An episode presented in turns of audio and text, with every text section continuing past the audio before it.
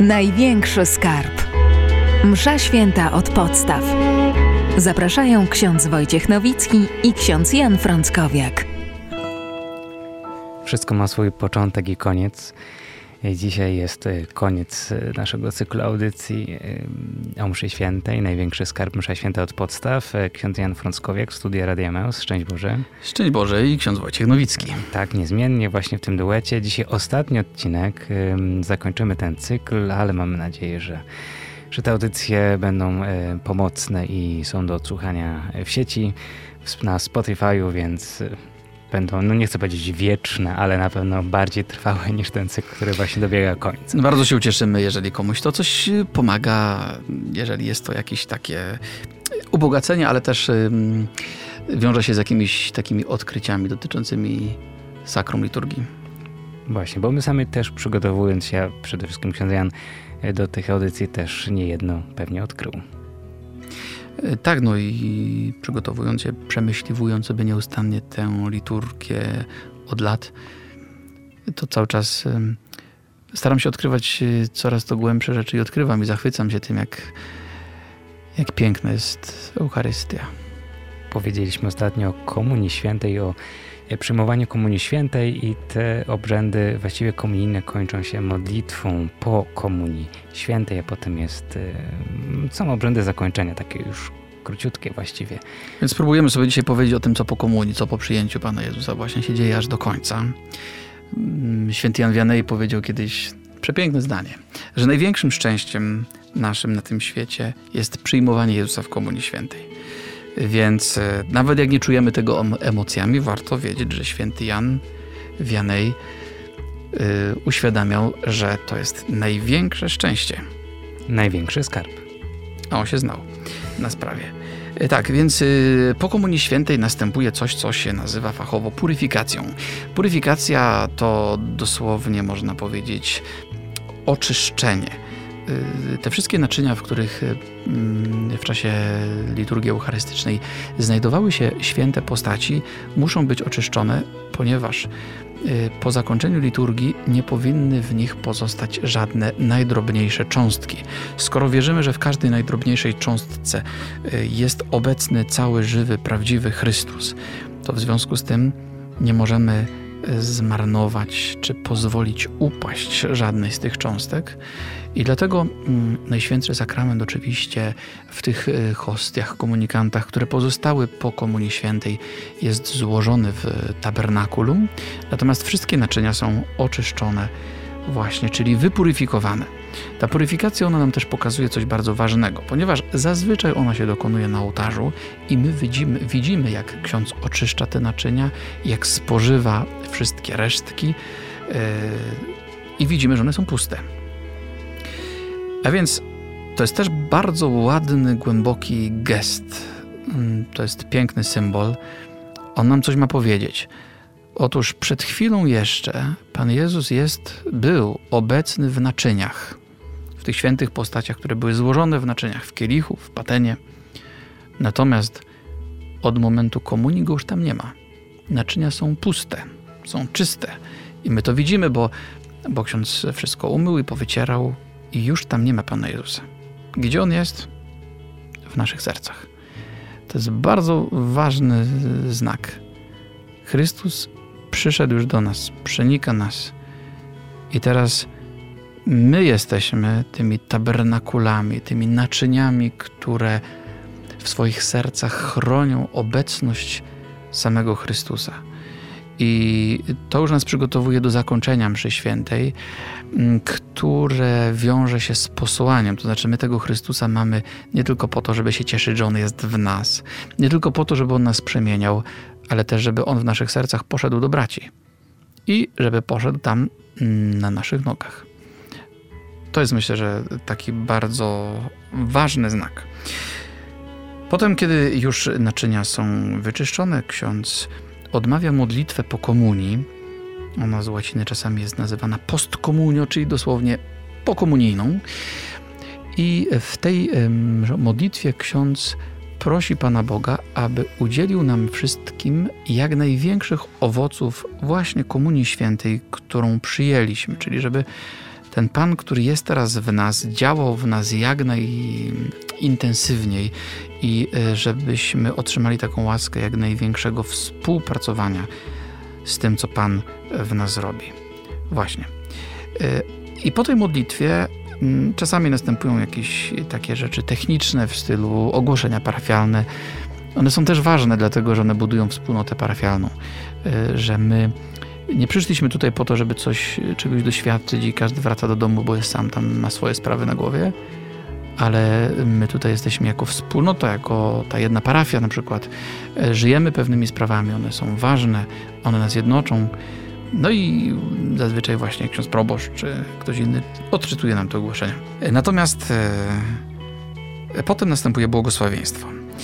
Błogosławieństwo jest ważnym elementem. Czasami się tak zdarza, że ktoś no tak, nie ma cierpliwości. Mówi, już komunia była, to już dobra, mogę iść do domu. Y, zresztą taka pokusa istniała już w starożytności. Jeden z synodów z 506 roku y, wydał taki nakaz. W niedzielę wierni powinni brać udział w całej mszy świętej, nie odważając się wychodzić z kościoła przed błogosławieństwem. Czyli widzimy, że w początkach VI wieku mm, już niektórzy mieli pokusy, żeby tak sobie skrócić, bo już tam muszą lecieć w jakieś tam obowiązki. Natomiast, mm, no właśnie, nie powinno tak być. Dlatego, dlaczego? Dlatego, że po pierwsze, msza kończy się błogosławieństwem i rozesłaniem. W związku z tym kiedy idziemy, kiedy robimy takie własne rozesłanie, to znaczy, że nie dotrwaliśmy do końca, nie byliśmy na całej mszy świętej. Ale równocześnie e, ważne jest też to, żeby że to błogosławieństwo jest pewnym darem, to znaczy ono jest nam dane po coś. My mamy teraz e, po mszy świętej niedzielnej na przykład przez tydzień zajmować się mnóstwem różnych spraw. I to błogosławieństwo jest nam dane po to, żeby nas chroniło. My nigdy nie wiemy, przed jakim niebezpieczeństwem w ciągu najbliższego tygodnia ma nas to błogosławieństwo ochronić.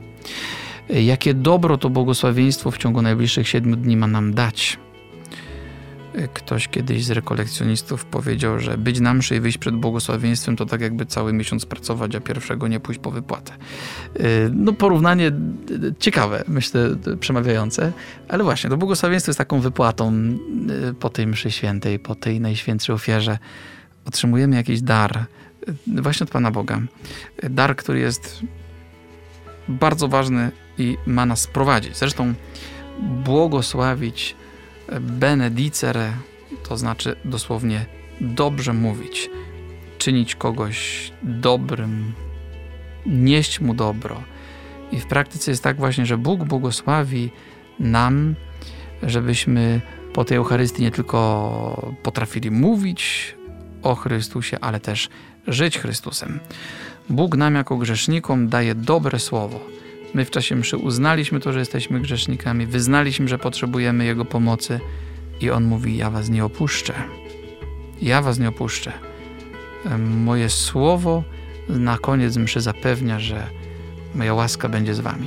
Piękna sprawa to błogosławieństwo. Właśnie myślę, że to jest ważne, żebyśmy uchwycili, że mm, samo to błogosławieństwo to nie jest jakaś taka jakby forma zakończenia, no bo jak zaczęliśmy znakiem krzyża, no to tutaj jakoś też kończymy znakiem krzyża, no musi być wstęp, to musi być zakończenie, mhm. tylko to błogosławieństwo jest no, daleko znaczącym gestem, bo przecież znamy także błogosławieństwa poza mszą świętą, różne, liczne. Jest też przecież błogosławieństwo rodzica w stosunku do swojego dziecka i każde z tych błogosławieństw niesie pewną treść. Nie jest tylko jakimś tam znakiem uczynionym, ale idzie za tym no, konkretna łaska, no może by trzeba powiedzieć, mhm. co to właściwie znaczy. Tak, no, to znaczy y, w takich momentach kluczowych dla życia człowieka, jak na przykład ktoś wchodzi na nową drogę życia, y, kiedy no na przykład y, młodzi zawierają sakrament małżeństwa, albo kiedy nowo wyświęcony kapłan idzie po raz pierwszy samodzielnie do ołtarza, to też zazwyczaj przed, mm, przed pójściem do kościoła powinno nastąpić błogosławieństwo rodziców. To znaczy, rodzice wypowiadają nad swoim dzieckiem, które właśnie jest w tak ważnym momencie, momencie swojego życia, dobre słowo. i to słowo niesie konkretne dobro. Rodzice mają pewną duchową też taką, nazwijmy to, władzę nad swoim dzieckiem. Oni dali mu życie i mają moc przekazać mu dobro przez swoje błogosławieństwo. Zresztą mm, mm, my jesteśmy też zaproszeni jako chrześcijanie, żeby błogosławić. To znaczy, żeby dobrze życzyć naszym siostrom i braciom. Czasami jest tak, że ktoś nam y, gdzieś tam nas zirytuje, czy my się zirytujemy na kogoś i mówimy, no nie mogę z nim wytrzymać. I najchętniej byśmy poprzeklinali, a właśnie chrześcijanin to jest ktoś, kto nie przeklina, tylko błogosławi. Nawet jak mnie wkurzasz, to i tak ci dobrze życzę. Proszę, żeby Bóg dał ci swoją łaskę Czasami jak widzę, że błądzisz, że ranisz, że jesteś okropna czy okropny, to mogę błogosławić Ci, prosząc, żeby Bóg Ci dał łaskę nawrócenia. To też jest błogosławieństwo. E, jest też taki bardzo ładny zwyczaj, e, który nie wiem, czy dzisiaj czasami nie, za, nie zanika, ale do niego trzeba koniecznie wracać. Mianowicie, że żeby rodzice jak najczęściej błogosławili swoim dzieciom, na przykład czyniąc im krzyżyk na czole. Dziecko idzie spać na dobranoc, robi y, mama czy tata krzyżyk na czole swojego dziecka. To jest ważne, bo rodzic może naprawdę wiele przez swoje błogosławieństwo. Musimy uczyć się obdarowywać się nawzajem błogosławieństwem. Błogosławcie, nie złorzeczcie, mówi pismo. Ale oprócz błogosławieństwa jesteśmy też rozesłani. To znaczy, no jak ktoś kogoś rozsyła czy wysyła, no to znaczy, że daje mu też jakieś konkretne zadanie, konkretną misję. To co w takim razie jest naszym zadaniem, kiedy zostajemy rozesłani ze mszy świętej? Mhm. Otóż właśnie każda msza święta kończy się tym słowem idźcie. Potem następują różne słowa, zazwyczaj w języku polskim idźcie w pokoju, pokoju Chrystusa. Ale to słowo idźcie to nie oznacza, no idźcie, bo już się skończyło i teraz y, tam zobaczcie, co w domu słychać tylko idźcie e, to oznacza pewną misję. To znaczy, my otrzymujemy misję, jesteśmy posłani. Tak jak Pan Jezus, kiedy zniknął sprzed oczu apostołów w czasie w niebo, w niebo stąpienia, e, to powiedział: idźcie. I oni go nie będą widzieć już oczami, ale on będzie z nimi, a oni mają iść go głosić. No i teraz my jesteśmy na mszy świętej. Widzimy Chrystusa pod osłoną chleba i wina, i równocześnie w momencie, kiedy przestajemy te postaci widzieć po Komunii Świętej, kiedy już mamy iść do domu, przestać doświadczać tak intensywnie Jego obecności sakramentalnie, to Pan Jezus mówi, no to teraz idźcie. Idźcie głosić. Idźcie yy, zanieść wszystkim moją obecność. Tym, którzy mnie nie widzą, nie słyszą, bo tu nie przychodzą, nie przyjmują Komunii Świętej, nie słuchają Bożego Słowa, może nawet w ogóle się nie modlą, wy idźcie mnie tam zanieść. W starożytnym Rzymie było, mm, kiedy były jakieś takie publiczne zgromadzenia, to jeszcze w czasach nawet pogańskich, to ten, kto przewodniczył temu zgromadzeniu, kiedy już e, ono dobiegało końca, żeby wysłać wszystkim sygnał, że już mogą iść do domu, mówił missa. Czyli no dosłownie, no tak można powiedzieć, jest posłane, jest rozwiązane, jest zakończone. Mm, zresztą My to mamy dzisiaj w różnych językach, na przykład dismissal po angielsku, że to już jest rozesłanie, odprawienie kogoś. Mm, no i zresztą po łacinie na koniec mszy mamy też właśnie to słowo missa obec, obecne. Kapłan w wersji łacińskiej na koniec mówi ite missa est. Y, możemy to przetłumaczyć idźcie, msza została jakby już sprawowana, zwieńczona, dokonana, ale to też można powiedzieć, by tak przetłumaczyć, może nie do końca to jest po polsku, ale jakby to oddaje, idźcie zostało posłane. Y, I ten zwrot itemisa est, mamy świadectwa już przynajmniej z IV wieku, że on zawsze na końcu był. Taka chrześcijańska forma pożegnania. Y, my właśnie w wersji polskiej mamy idźcie w pokoju Chrystusa. Natomiast to błogosławieństwo przypomina nam, że że właśnie mamy iść, ale po to, żeby Chrystus poszedł tam z nami i żeby go zanosić. Y, zresztą mm, zakończeniem mszy świętej, błogosławieństwem i tym posłaniem było dla chrześcijan bardzo ważne. Mm, mamy takie świadectwo bardzo ciekawe z Dnia Świętej Cycylii z roku 538 w Rzymie. Otóż e, wówczas papieżem był Wirgiliusz i no, to były czasy różnych napięć. Papież, który był głównym celebransem liturgii i w trakcie mszy świętej został aresztowany i otrzymał nakaz niezwłocznego stawienia się w Bizancjum.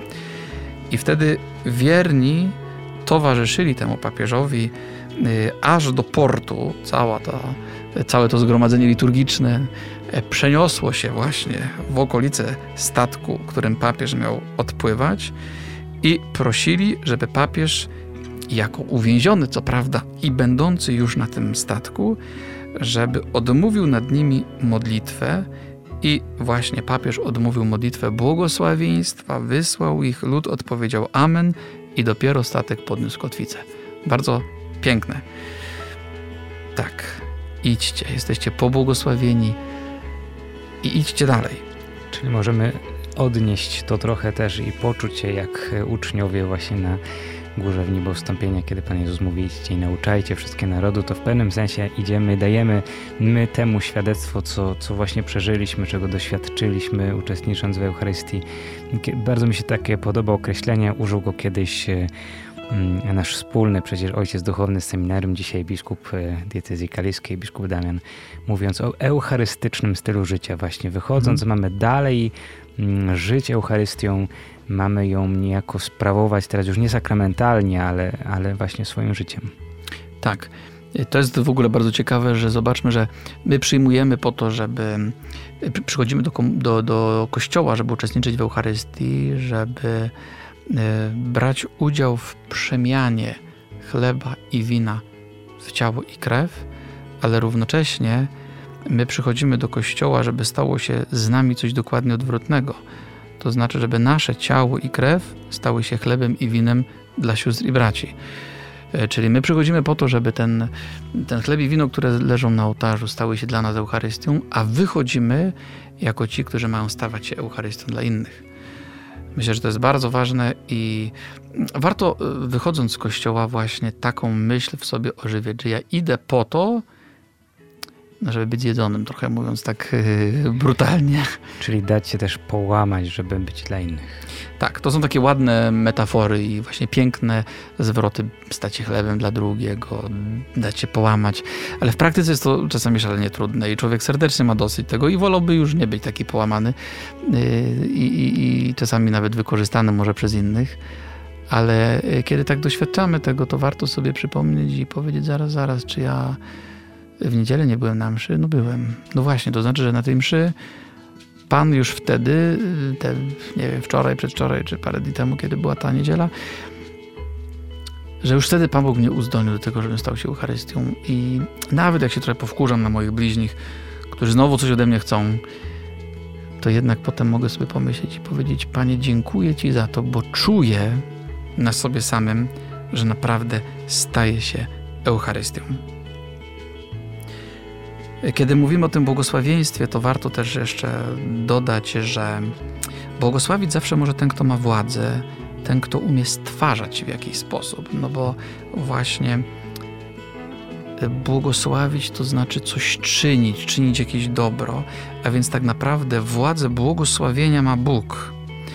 I w imieniu tego Boga Stwórcy mają tę władzę błogosławieni błogosławienia ci, którzy, którym on ją powierzył. Czyli papież, biskupi, kapłani, bo sprawują opiekę nad duszami, ale także w jaki sposób właśnie rodzice, którzy otrzymują tę władzę na mocy sakramentu małżeństwa, też jakoś więzów krwi, bo przecież oni przekazali życie, które pochodzi od Boga, a równocześnie jako chrześcijanie, jako włączeni przez chrzest w ciało Chrystusa, jako ci, którzy sprawują posługę kapłaństwa powszechnego, też otrzymujemy tę władzę.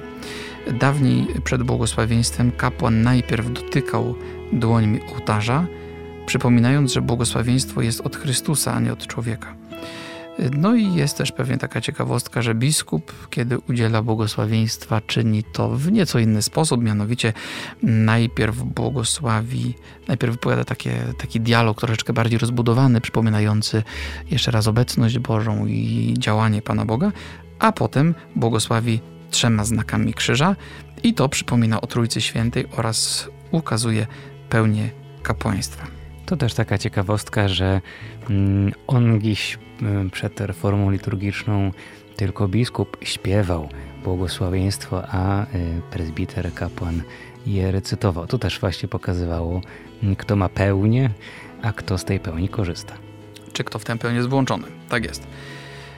No i y, kiedy już słyszymy idźcie, to trzeba pójść. Kiedyś byłem w takiej parafii we Włoszech, taka maluteńka parafijka, y, kilkadziesiąt do, domków i właśnie był jakiś pogrzeb, sprawowałem mszę świętą i na końcu wypowiedziałem właśnie idźcie w pokoju Chrystusa. Wszyscy powiedzieli Bogu niech będą dzięki i wyszli. Wstali i wyszli. Wstali i wyszli. To znaczy, zanim ja zdążyłem w ogóle jeszcze pocałować ołtarz, to już ich nie było. I mm, oczywiście w tym idźcie nie chodzi o to, że od razu mamy wyjść, bo jeszcze trzeba poczekać, aż się dokończy cały obrzęd. Yy, dlatego, że jest jeszcze ta procesja końcowa. Czasami niektórzy mówią po prostu wyjście, niektórzy używają takiego zwrotu procesja zejścia żeby pokazać, że schodzimy z Kalwarii, schodzimy z Golgoty, schodzimy, w, że tak powiem, z tej uczty niebieskiej, w której już tak e, uczestniczyliśmy. Schodzimy do naszego życia codziennego, schodzimy na ziemię. To trochę jak uczniowie z taboru, gdzie tam doświadczyli tego takiego cudownego wydarzenia, zostali umocnieni, ale no, musieli jednak wrócić do rzeczywistości i to zresztą od razu się zmierzyć y, no, z trudną sytuacją. Mhm, tak jest właśnie I, i y, ta procesja zejścia, ona też jest ważna. Ona w historii raczej nie była traktowana jako jedna z takich liturgicznych procesji, czasami jako taki uroczysty powrót. Mm, zazwyczaj no, to jest po prostu takie zejście celebransa do zakrystii. Natomiast ona jest też bardzo ważna, ważnym symbolem. Dlaczego? Dlatego, że on nam przypomina, że liturgia nie jest miejscem naszego stałego przebywania. To znaczy, że nasze życie na co dzień rozgrywa się poza murami świątyni. My tu jesteśmy tylko przez godzinę, a pozostały czas jesteśmy na zewnątrz. Y, I liturgia, te obrzędy, oficjalne obrzędy Kościoła, celebracja się kończy, ale kult Boży trwa. Dlaczego? Dlatego, że trwa nasze chrześcijańskie życie. I teraz właśnie w naszym ciele, w naszym sercu ma dokonywać się to, co w czasie mszy dokonało się z ciałem i krwią naszego Pana. Y, I y, ta procesja zejścia już jest takim oficjalnym rozpoczęciem tego właśnie idźcie, że idziemy zanosić Chrystusa w nas. Na koniec mszy świętej właśnie przed procesją zejścia ksiądz całuje ołtarz. To jest też jakiś takie, taki piękny gest, w którym nie mówimy do widzenia, nie mówimy no, żegnaj, ale mówimy do, do, do zobaczenia. Jak nie tutaj na ziemi, to w niebie. Jest taka bardzo piękna mm, modlitwa z liturgii jakobickiej w Syrii, bardzo starożytna, którą myślę, że moglibyśmy zakończyć e, to nasze dzisiejsze spotkanie. Dziękując wszystkim, a równocześnie pokazując, że liturgia e, od ołtarza na ziemi prowadzi nas ostatecznie do wieczności, do ołtarza w niebie.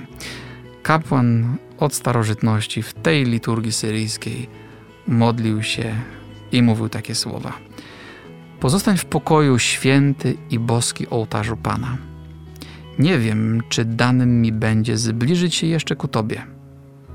Panie, użycz mi łaski zobaczenia Ciebie w kościele odrodzonych w niebie. Zostań w pokoju, święty ołtarzu, stole życia i błagaj za mnie, naszego Pana Jezusa Chrystusa, abym bez przerwy myślał o Tobie teraz i przez wieki wieków. Amen. Finis Coronatopus. Ksiądz Jan Frąckowiak, bardzo dziękuję za wspólny cykl audycji o liturgii i zgłębianiu. Ja również dziękuję i dziękuję też naszym słuchaczom, którzy tak wytrwale nas słuchali. I do usłyszenia albo zobaczenia gdzieś po drodze. Szczęść Boże. Największy skarb. Msza święta od podstaw.